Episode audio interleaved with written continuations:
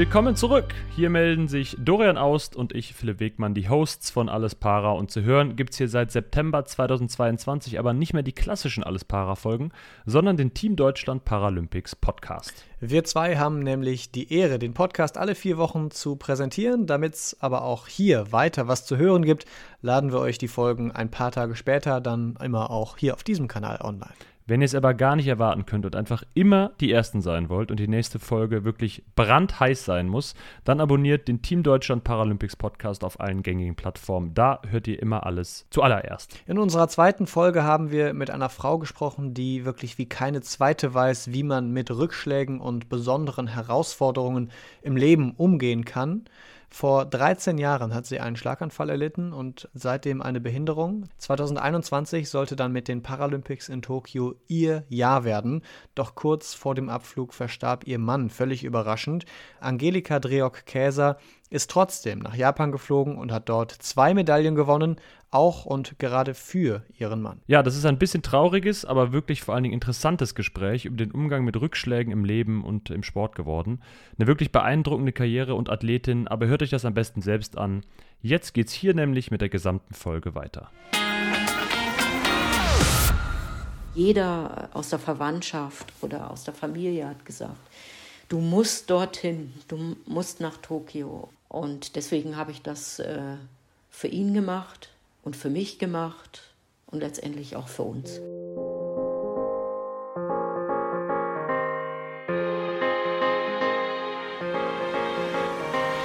Willkommen zurück zum Team Deutschland Paralympics Podcast. Jeden Monat gibt es hier eine neue Folge und vor allem eine spannende Geschichte eines Athleten oder einer Athletin aus dem Team Deutschland Paralympics. Und wie immer natürlich auch heute präsentiert von der Sparkassen Finanzgruppe. Ja, schön, dass ihr euch wieder reingeklickt habt. Äh, wir sind übrigens Dorian Aust, den habt ihr gerade gehört, und ich, Philipp Wegmann. Und in diesem Podcast reden wir natürlich über den paralympischen Sport, aber äh, eben nicht nur. Wir wollen auch so ein bisschen ja, über das mehr oder weniger normale Leben der Sportlerinnen und Sportler sprechen und erfahren, warum unsere Vorbilder, die wir sonst vielleicht eher aus dem Fernsehen kennen, vielleicht auch im Alltag ein Vorbild sein können. Und heute sind wir ganz besonders sicher, dass wir von unserer Gesprächspartnerin einiges lernen können. Sie ist in ihrem Leben 38 Marathons gelaufen, hat zwei paralympische Medaillen gewonnen, musste aber vor allem auch mit Rückschlägen umgehen. Zwei Schlaganfälle haben ihr Leben nachhaltig verändert und vor etwas über einem Jahr ist ihr Mann verstorben. Wir freuen uns auf eine der besten Dreiradfahrerinnen Deutschlands. Wir freuen uns auf Angelika Dreokäser. Hallo, Angelika, schön, dass du uns zugeschaltet bist. Ja, hallo. Dorian und Philipp. Ich freue mich auch, mit euch sprechen zu dürfen. Wir müssen eigentlich nochmal einen Glückwunsch loswerden. Äh, du bist ja jetzt gerade erst im Sommer Weltmeisterin im Zeitfahren auf der Straße geworden. Also herzlichen Glückwunsch. Ja, danke. das muss noch dazu gesagt werden, ja. Aktuell bist du als Radsportlerin aber tatsächlich so ein bisschen in der Off-Season. Das heißt, äh, WM-Titel kannst du dir jetzt gerade so ein bisschen nochmal auf der Zunge zergehen lassen. Äh, der schmeckt gerade so in der Zeit, wo man nicht so viel trainieren muss, wahrscheinlich besonders gut. Du hast also im Moment tatsächlich mal ein bisschen frei. Das fordert auch dein Trainer, dass du nicht so viel trainierst. Wir wissen aber auch, dass dir das häufig schwerfällt, dann eben doch nicht zu trainieren. Hast du schon heimlich wieder angefangen?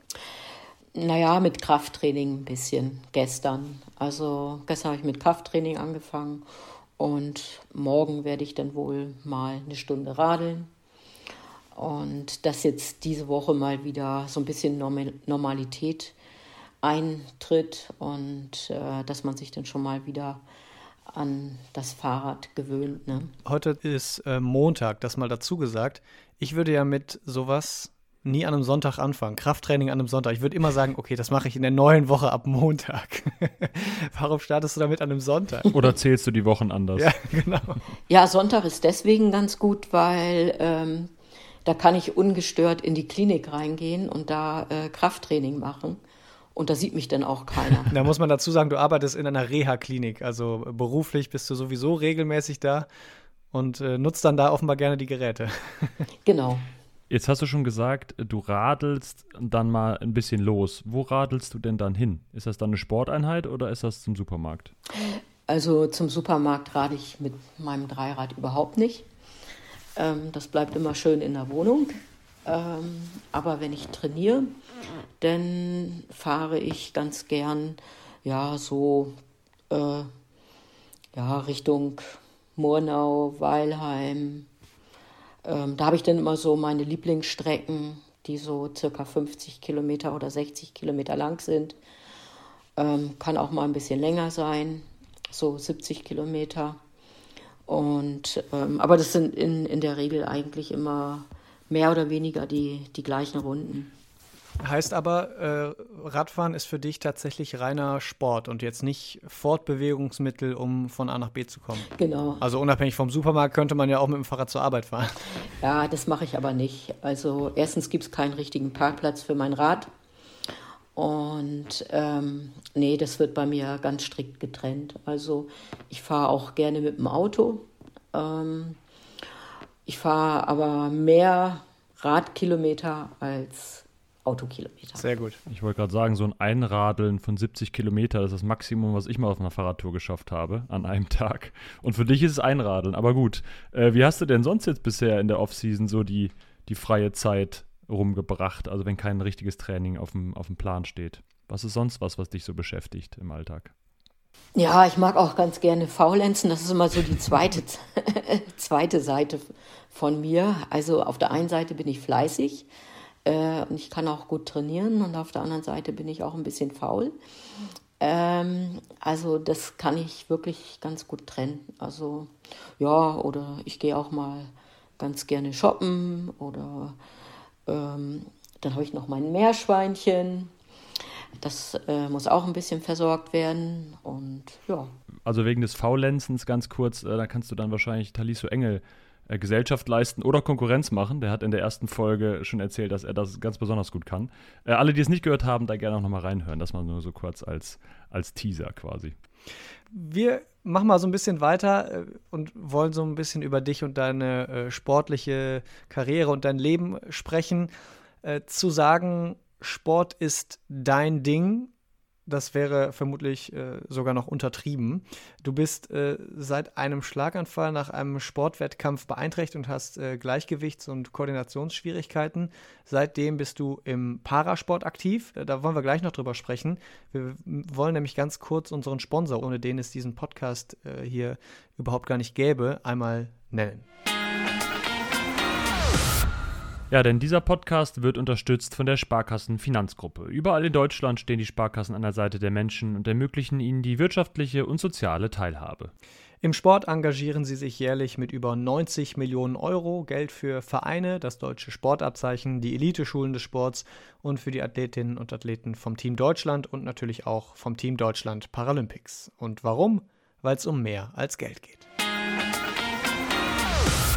Ja, Angelika, äh, deine Vita, das haben wir halt beim Durchlesen, beim Vorbereiten festgestellt, würde eigentlich, da reicht eine Folge wahrscheinlich nicht aus, sondern könnte man eine ganze Podcast-Staffel irgendwie mitfüllen. Deswegen versuchen wir mal so ein bisschen die wichtigsten Etappen des Lebens mal so durchzugehen und äh, mal so anzureißen und gehen dann nochmal auf ein, zwei Punkte genauer ein. Mit 20 Jahren äh, bist du deinen ersten Marathon gelaufen und in den nächsten Jahren dann 37 weitere. Äh, was schon mal eigentlich Wahnsinn ist. Hast dann an Duathlon-Wettkämpfen teilgenommen, also Wettbewerbe mit Laufen und Radfahren. Und bei einem dieser Wettbewerbe dann 2009 äh, ging es dir überhaupt nicht gut und du hast nach dem Wettkampf dann einen Schlaganfall erlitten. Und seitdem, wir haben es eben schon mal angesprochen, hast du dann äh, diese Gleichgewichts- und Koordinationsprobleme und hast damit zu kämpfen. Und fünf Jahre später hattest du dann äh, zusätzlich noch einen zweiten Schlaganfall. Das würde für ein Leben eigentlich schon reichen. Stattdessen bleibst du dem Leistungssport treu, äh, startest äh, im Parasport auf dem Dreirad so richtig durch und qualifizierst dich äh, über eine Wildcard für die Paralympics 2021 in Tokio. Also natürlich das absolut größte sportliche Highlight. Und kurz davor verstirbt dann dein Mann völlig unerwartet. Du bist dann trotzdem nach der Beerdigung, kurz nach der Beerdigung nach Tokio geflogen und hast dort auch für deinen Mann, natürlich auch für dich selbst, zwei Medaillen gewonnen. Also was für eine emotionale Achterbahnfahrt. Wie würdest du es einschätzen, also jetzt so Rückblick, nachdem du das jetzt mal so hörst im Schnelldurchlauf von uns? Ja, das liest sich fast wie so ein, wie so ein Drama, ne? Und ähm, also, ich sage jetzt mal so, ich hätte nie gedacht, äh, erstens, dass, dass mein Mann so früh verstirbt und ähm, Ja, und dann auch noch äh, kurz vor den Paralympischen Spielen, weil wir beide haben uns echt tierisch darüber gefreut, dass ich äh, so eine Wildcard bekommen habe. Und ähm, ja, und dass ich äh, daran teilnehmen durfte. Und mein Mann hatte noch äh, kurz vorher noch eine WM-Party gestartet, ja, und äh, extra für mich und mit unseren Nachbarn und äh, das war richtig super und ja, und drei Tage später ist er dann verstorben, ja. Ja, also, also auch für dich ist das jetzt nicht, du guckst da schon drauf zurück und denkst, das ist ja wirklich unnormal, was ich da jetzt so durchgemacht habe. Das ist jetzt nicht so, dass du denkst, naja, so war halt jetzt mein Leben, bei anderen ist es anders. Oder wie guckst du so da drauf? Ja, also ich meine, äh, ich würde jetzt nie sagen, man muss damit rechnen oder so, ne? aber das ist schon, schon manchmal so. Ich meine, ich selber habe ja auch beruflich damit zu tun und äh, betreue äh, Patienten, die eben Herz-Kreislauf-Erkrankungen haben und ähm, bloß die haben es eben überlebt und, und dann gibt es eben Menschen, die überleben es eben nicht. Und aber wie gesagt, also ich hätte das ehrlich gesagt nicht, nicht von meinem Mann gedacht, dass der so schnell verstirbt äh, an einem tödlichen Herzinfarkt oder Kammerflimmern und ähm, ja, und dass ich ihn nachher nicht mehr sehen werde. Ne? Du hattest uns äh, schon am Telefon, äh, bevor wir hier jetzt in der Schalte sind, haben wir natürlich einmal telefoniert. Da hast du uns schon erzählt, dass du den Tod äh, von Maximilian viel besser verkraftet hast, als viele Außenstehende das erwartet haben. Vielleicht auch besser, als du es selbst erwartet hättest. Warst du da so ein bisschen selbst von dir überrascht? Tja, also man denkt da immer vorher gar nicht so drüber nach. Ähm, aber ich denke mal, wenn es äh, passiert, dann ist es dann auch nochmal anders. Vor allen Dingen, weil ähm, wo ich nach Hause gekommen bin und mein Mann nicht zu Hause war, weil er morgens ja äh, zum Laufen gegangen ist und ich ihn auch ver verabschiedet habe, habe ich nicht damit gerechnet, äh, dass er nicht mehr wiederkommen wird. Und ich habe ja immer noch das Gute geglaubt und ähm, dass er sich vielleicht äh, nur den Knöchel verstaucht hat oder irgendwie den Fuß äh, gebrochen hat. Das wäre noch das geringste Übel gewesen, wo ich die Polizei angerufen habe und wo ich Nachforschungen angestellt habe. Ich habe überall angerufen und er war nirgendwo zu finden. Und bis ich dann irgendwann mal den Notarzt im Krankenhaus gefragt habe und da hat mir das dann bestätigt, dass sie dann einen Läufer gefunden haben, der anderthalb Kilometer von der Haustür weg war und der dann eben nicht mehr gelebt hat. Ne? Du hast es jetzt eben so gesagt, man rechnet damit ja gar nicht. Ja, genau, das ist es ja. Man rechnet ja überhaupt nicht damit. Äh, vor allen Dingen, wenn jemand gesund ist und also auf dem Weg zum Sport ist und jetzt nicht vielleicht zu einer Operation, wo man weiß, das könnte das könnte schief gehen oder so. Das sind ja auch nochmal andere, also ne, eine andere Herangehensweise daran, wenn das dann so komplett aus, aus allen Wolken fällt. Du hast dich aber dann, das ist jetzt gut ein Jahr her und eben vor Tokio, hast du dich doch entschieden, hinzufahren oder hinzufliegen nach Tokio. Wieso in dem Moment? Ja, das war sein größter Wunsch. Also das war von meinem Mann der größte Wunsch äh, bei den Paralympischen Spielen für mich, also dass ich da dabei bin. Und ähm, ja, und er hat noch am Morgen gesagt, ihr werdet auf jeden Fall eine Medaille holen. Wer welche holt, das weiß ich nicht, aber ich denke, dass ihr auf jeden Fall Gold und Silber holt. Und äh, wer welche holt, ob Jana Gold oder du Silber oder umgekehrt, das weiß ich nicht. Und das hat er noch äh, vorher gesagt, bevor er losgelaufen ist. Und so haben wir uns eigentlich auch verabschiedet. Und, und das hat mich dann auch äh, bestärkt. Äh, ja, und jeder aus der Verwandtschaft oder aus der Familie hat gesagt, du musst dorthin, du musst nach Tokio. Und äh, also wenn du das nicht machst, äh, das äh, wird, wird er dir nie verzeihen. Ja. Und deswegen habe ich das äh, für ihn gemacht und für mich gemacht und letztendlich auch für uns.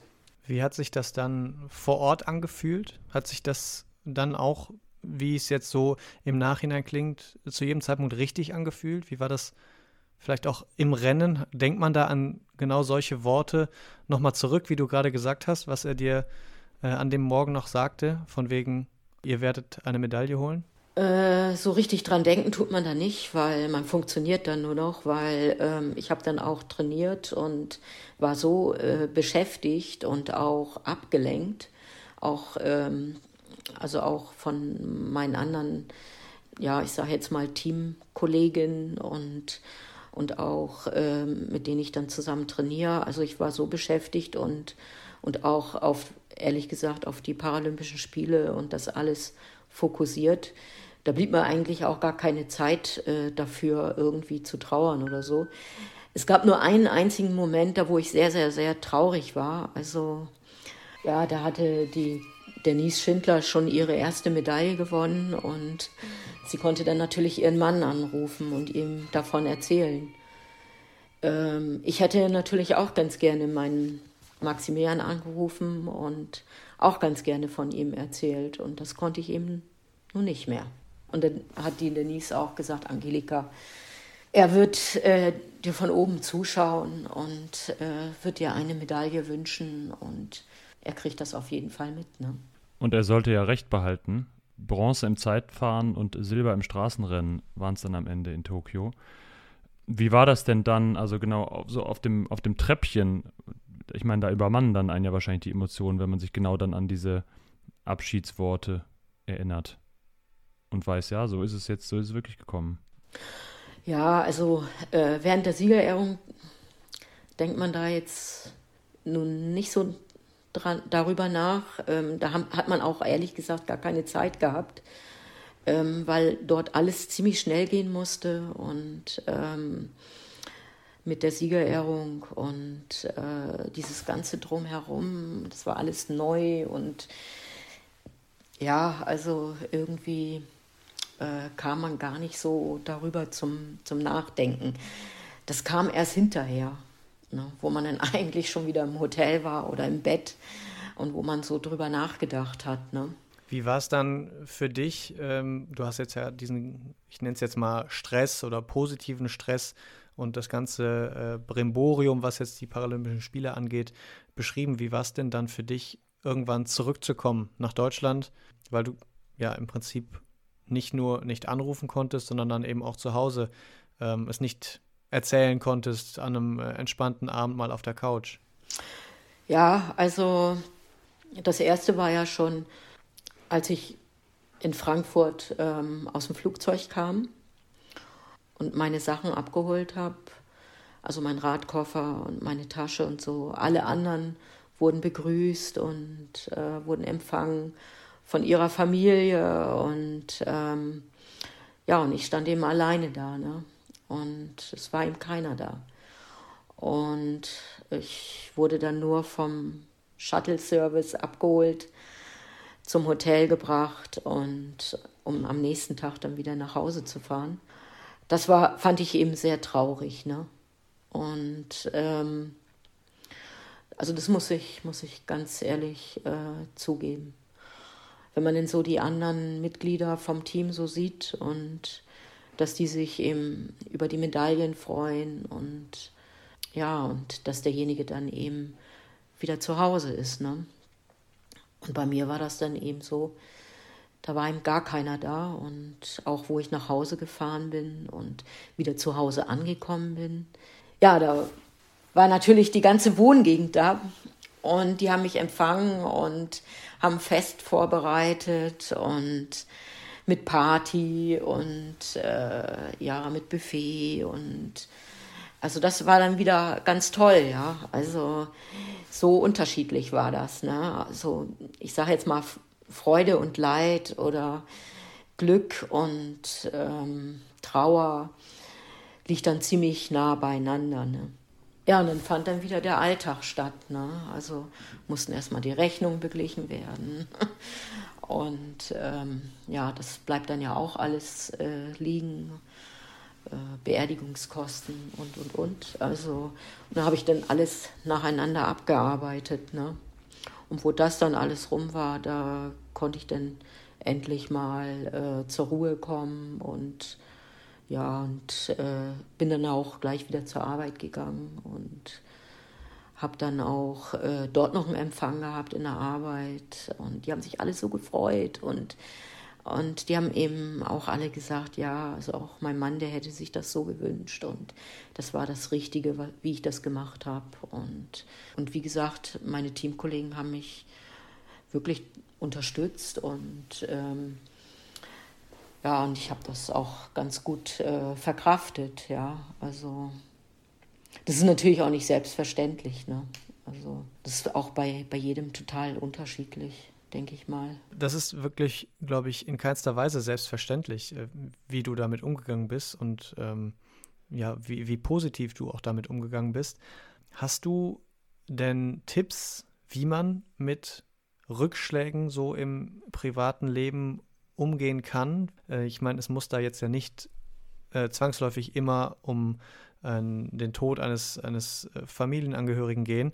Es gibt ja auch genügend andere äh, schwerwiegende Rückschläge so im Leben, mit denen man vielleicht nicht auf den ersten Blick äh, klarkommt. Gibt es da so Strategien, die du irgendwie dir angeeignet hast oder hast du da irgendwie einen Tipp? Nee, also ein richtiges äh, Konzept oder auch Rezept äh, gibt es ehrlich gesagt dafür nicht. Ich denke mal, das macht auch meine äh, persönliche oder mentale Stärke aus, die ja auch bei jedem Menschen total anders ausgeprägt ist. Und ähm, also ich habe noch nie Probleme irgendwie damit gehabt, äh, auch irgendwie mit äh, Schicksalsschlägen oder mit Rückschlägen irgendwie, äh, ja, ich sage jetzt mal negativ damit umzugehen. Oder ich habe eigentlich alles immer gut gemeistert. Ähm, ich habe auch schon viele Verletzungen gehabt und auch viele Erkrankungen, äh, die mich zurückgeworfen haben. Und ähm, ich habe ja noch eine Zwillingsschwester, bei der ist es ganz und gar nicht so. Also das, ich denke mal, dass es meine, meine Stärke ist und meine mentale Stärke ist. Und das war auch früher bei den Wettkämpfen so. Ich habe auch damals meiner Schwester gesagt, du, weißt du was, heute ist ein guter Tag. Und ich denke mal, morgen den Halbmarathon, der wird, der wird richtig schnell. Und da musst du dich echt warm anziehen. Und da werde ich vorne dabei sein. Und das war es auch. Also da bin ich dann in Hannover beim Halbmarathon mit Ansage also Zweite geworden nach einer Russin. Und äh, meine Schwester, die kam dann als Zehnte ins Ziel und hat gesagt, ihr wart ja schon alle so schnell weg. Ihr wart ja so schnell unterwegs. Ich habe ja gesagt, es wird schnell. das heißt also, du kannst dich auf dein Gefühl dann da auch oft verlassen oder hast einfach einen sehr starken mentalen Willen. Welche Rolle spielt denn da auch der Sport ähm, bei dieser Verarbeitung von Rückschlägen? Also ich kenne es jetzt zum Beispiel bei mir, wenn ich, äh, wenn irgendwie man emotional aufgewühlt ist oder so, das ist jetzt ja kein Rückschlag, aber da kann man beim Sport immer ganz gut abbauen äh, und zur Ruhe kommen oder das rauslassen. Ist das bei dir auch was gewesen, was dir geholfen hat? Ich habe Sport schon immer gerne gemocht. Äh, also vor allen Dingen Ausdauersport. Und äh, also da muss ich sagen, ähm, also einmal aus Leidenschaft und äh, und das hat einen auch äh, stärker gemacht, ne? Also so wie mental auch als auch körperlich oder ähm, ja, und man konnte dann auch mit, mit Rückschlägen wahrscheinlich dann besser umgehen, ähm, wenn man gerade so zäh und ausdauernd ist. Ne? Ja, gerade im Radsport und äh, wenn du vorher Marathons gelaufen bist, dann muss man wirklich äh, zäh sein. Ähm, wir sollen dir übrigens äh, noch ein paar liebe Grüße ausrichten von jemandem, äh, den du sehr gut kennst, äh, der dich äh, sehr schätzt. Äh, und er hat uns auch ein paar Dinge über dich erzählt und da war unter anderem dabei, dass du eine sehr gute Mechanikerin am Rad bist. Das ist ja äh, nicht ganz unwichtig. Man werkelt ja auch selbst immer so ein bisschen an seinem Rad oder in deinem Fall am Dreirad. Ähm, er hat auch gesagt, dass du bei ihm deine ersten Erfahrungen äh, mit dem Dreirad gesammelt hast. Jetzt äh, klingelt es vielleicht schon bei dir. Ähm, und folgendes war auch noch dabei. Was mich natürlich mit Angelika sehr verbindet, sind äh, wir beiden wirklich bekennende gläubige Menschen. Sie ist in einer ganz großartigen Gemeinde am Starnberger See und ich durfte auch dabei sein. Sie hat Ulrike und mich damals eingeladen zu ihrer Aufnahme in die Christengemeinde. Für alle, die ihn jetzt vielleicht nicht direkt äh, an der Stimme erkannt haben, das. Ja, Hans-Peter. genau, das war Hans-Peter Durst, ebenfalls äh, Weltklasse-Dreiradathlet, äh, hat mittlerweile äh, seine Karriere beendet. Ähm, die Ulrike, die er da äh, ansprach, das äh, ist seine Frau. Und genau, ihr teilt eben nicht nur die Leidenschaft fürs Radfahren, sondern eben auch seid ihr eben beide sehr religiös. Welche Rolle spielt der Glaube in deinem Leben? Ja, also der Glaube spielt eine sehr starke äh, Rolle. Und ähm, also ich sage jetzt mal, mal so, ich, ich segne auch mein Material, bevor ich äh, aufs Rad steige und losfahre. Und zwar jede Schraube, dann den Rahmen, den Lenker, Sattel, Sattelstütze und es ist noch nie was passiert. Ja. Das ist alles nur immer so ein kleines Stoßgebiet, aber das bekräftigt mich und, und da muss ich sagen, ähm, das festigt einen auch und ähm, dass einem da nichts passiert und äh, dass da noch jemand ist, der auf einen aufpasst und so weiter. Ja. Mein Mann, der stand ja auch sehr fest im Glauben. Naja, nun werden viele sagen, nun ist er ja dann doch gestorben, aber mein Mann ist tatsächlich, das hört sich jetzt zwar blöd an, aber ist tatsächlich ja für Jesus gestorben, sage ich jetzt mal so. Der hat so stark dran geglaubt und hat wirklich viel in der Gemeinde gearbeitet, viel auch in der Bibel gelesen. Ja, ich ja nun nicht, aber trotzdem bin ich gläubig und man muss ja nicht unbedingt in der Bibel lesen, um gläubig zu sein.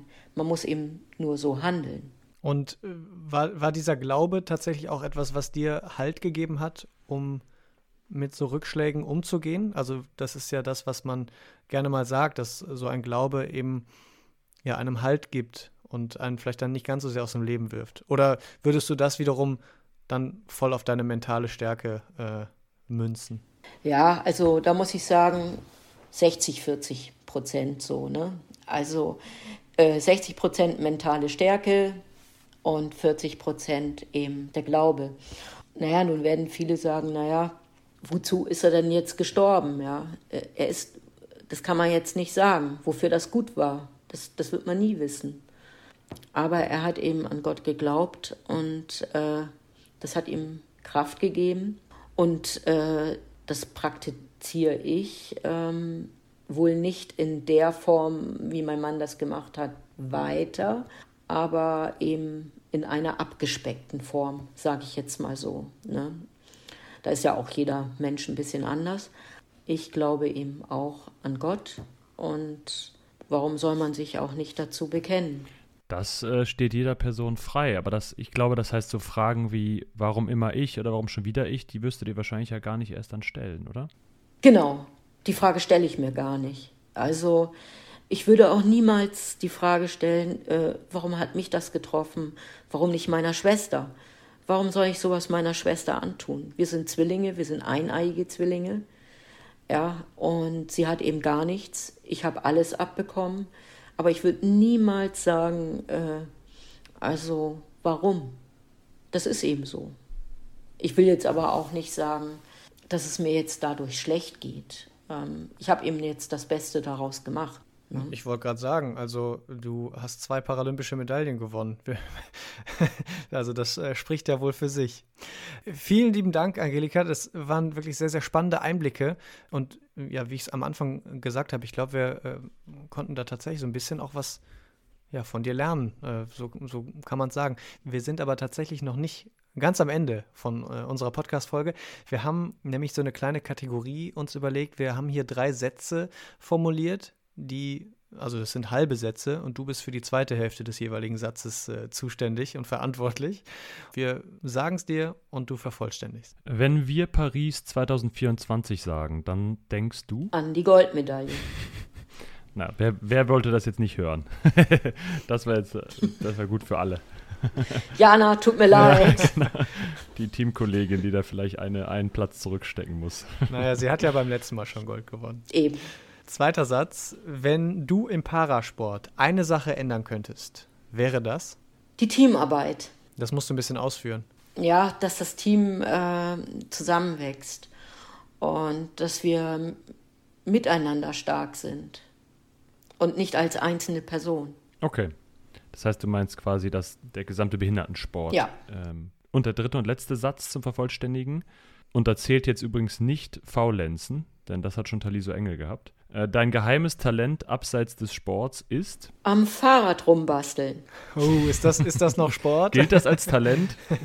Bist du da so ähm, Learning by Doing und schraubst einfach rum und äh, guckst, was passt und wie es funktioniert? Oder, weiß nicht, arbeitest du sogar mit äh, YouTube-Tutorials und guckst dir an, äh, wie schrauben andere dran rum? Oder wie, wie läuft das? Das ist tatsächlich so ein kleiner Mischmasch. Also es ist eben so, ich habe schon immer gerne an meinem Rad rumgeschraubt, auch schon früher, wo ich noch kleiner war. Ja, und äh, ich habe jetzt auch wieder ein neues Dreirad fertig gemacht. Und es ist jetzt fertig geworden. Ich bin fünfmal damit gefahren und es hält immer noch. Und es ist das erste Dreirad, das kann man wirklich so sagen, das ist das erste Dreirad mit einer hydraulischen Scheibenbremse. Wohlgemerkt. Wir können jetzt nicht in Jubelstürme ausbrechen, weil wir uns wahrscheinlich gar nicht so gut damit auskennen, wie du das tust. Wir gehen jetzt weiter an Hans-Peter Durst. Der kann, der kann das genau. bestimmt einordnen. ne, die, die Dreirad fahren, wissen es wahrscheinlich auch einzuordnen. Ne? Ja, genau. Ja. Wir wollen jetzt noch einmal zum Abschluss auf Paris kurz äh, eingehen. Nur ganz schnell quasi, ähm, weil das Feuer ist bei dir groß, wenn du Gold rufst und daran denkst. Das scheint klar zu sein. Ähm, aber an sich müsste doch Frankreich und Paris irgendwie auch was ganz Besonderes sein, wenn man das jetzt mit Radsport verbindet, ne? So Tour de France, Champs-Élysées. Äh, oder ist das für dich gar nicht im Kopf? Doch, also Paris ist eine wunderschöne Stadt. Also ich war ja auch schon öfter mal in Paris und ich bin auch in Paris Marathon gelaufen. Oh. Und zwar auch auf der Champs-Élysées gefinisht. Und zwar damals mit einer neuen persönlichen Bestzeit bin ich dann knapp über drei Stunden gelaufen und war gesamt Zwölfte dort und äh, ist aber auch schon ewig her. Und da blicke ich dann schon immer wieder zurück. Ja, und äh, wie gesagt, also Paris ist eine wunderschöne Stadt. Also ich finde find die Franzosen auch eigentlich immer ganz nett. Wir sind jedenfalls gespannt, drücken dir den Daumen, äh, dass du dabei bist und vor allen Dingen dein großes Ziel erreichst, die Goldmedaille. Dreiradfahrerin Angelika Dreock-Käser war das. Wirklich vielen Dank für das sehr offene und äh, ehrliche Gespräch, vor allen Dingen mit Bezug auf äh, diese Rückschläge und deine ganze Vita und alles, was du erlebt hast. Äh, danke dir. Ja, ich danke euch beiden, Dorian und Philipp. Uns musst du nicht danken. Das war Folge 2 des Team Deutschland äh, Paralympics Podcast. Folgt uns äh, gerne auf allen möglichen Plattformen, lasst äh, Bewertungen da, abonniert den Kanal, damit ihr dann die entsprechend nächsten Folgen auch nicht mehr verpasst. Taliso Engel haben wir schon angemerkt, das war unsere erste Folge, da könnt ihr auch gerne nochmal reinhören und vor allen Dingen erfahren, wie man gut faulenzt, was einen guten Faulenzer ausmacht. Weitere interessante Athletinnen und Athleten kommen dann in den nächsten Monaten. Einmal im Monat veröffentlichen wir eine neue Folge. Unser ja sozusagen Partner-Podcast, das ist der Team Deutschland Podcast aus dem olympischen Bereich, aus dem olympischen Sport mit dem Kollegen Jens Behler und mit dem wechseln wir uns ab. Also wer nur halb so lange warten möchte, abonniert den Kanal auch noch. Dann gibt es alle zwei Wochen neuen Content für die Ohren. Das war Dorian Aust und ich bin Philipp Wegmann. Wir machen jetzt die Mikros aus, hören uns in vier Wochen wieder. Also bis dann und adieu.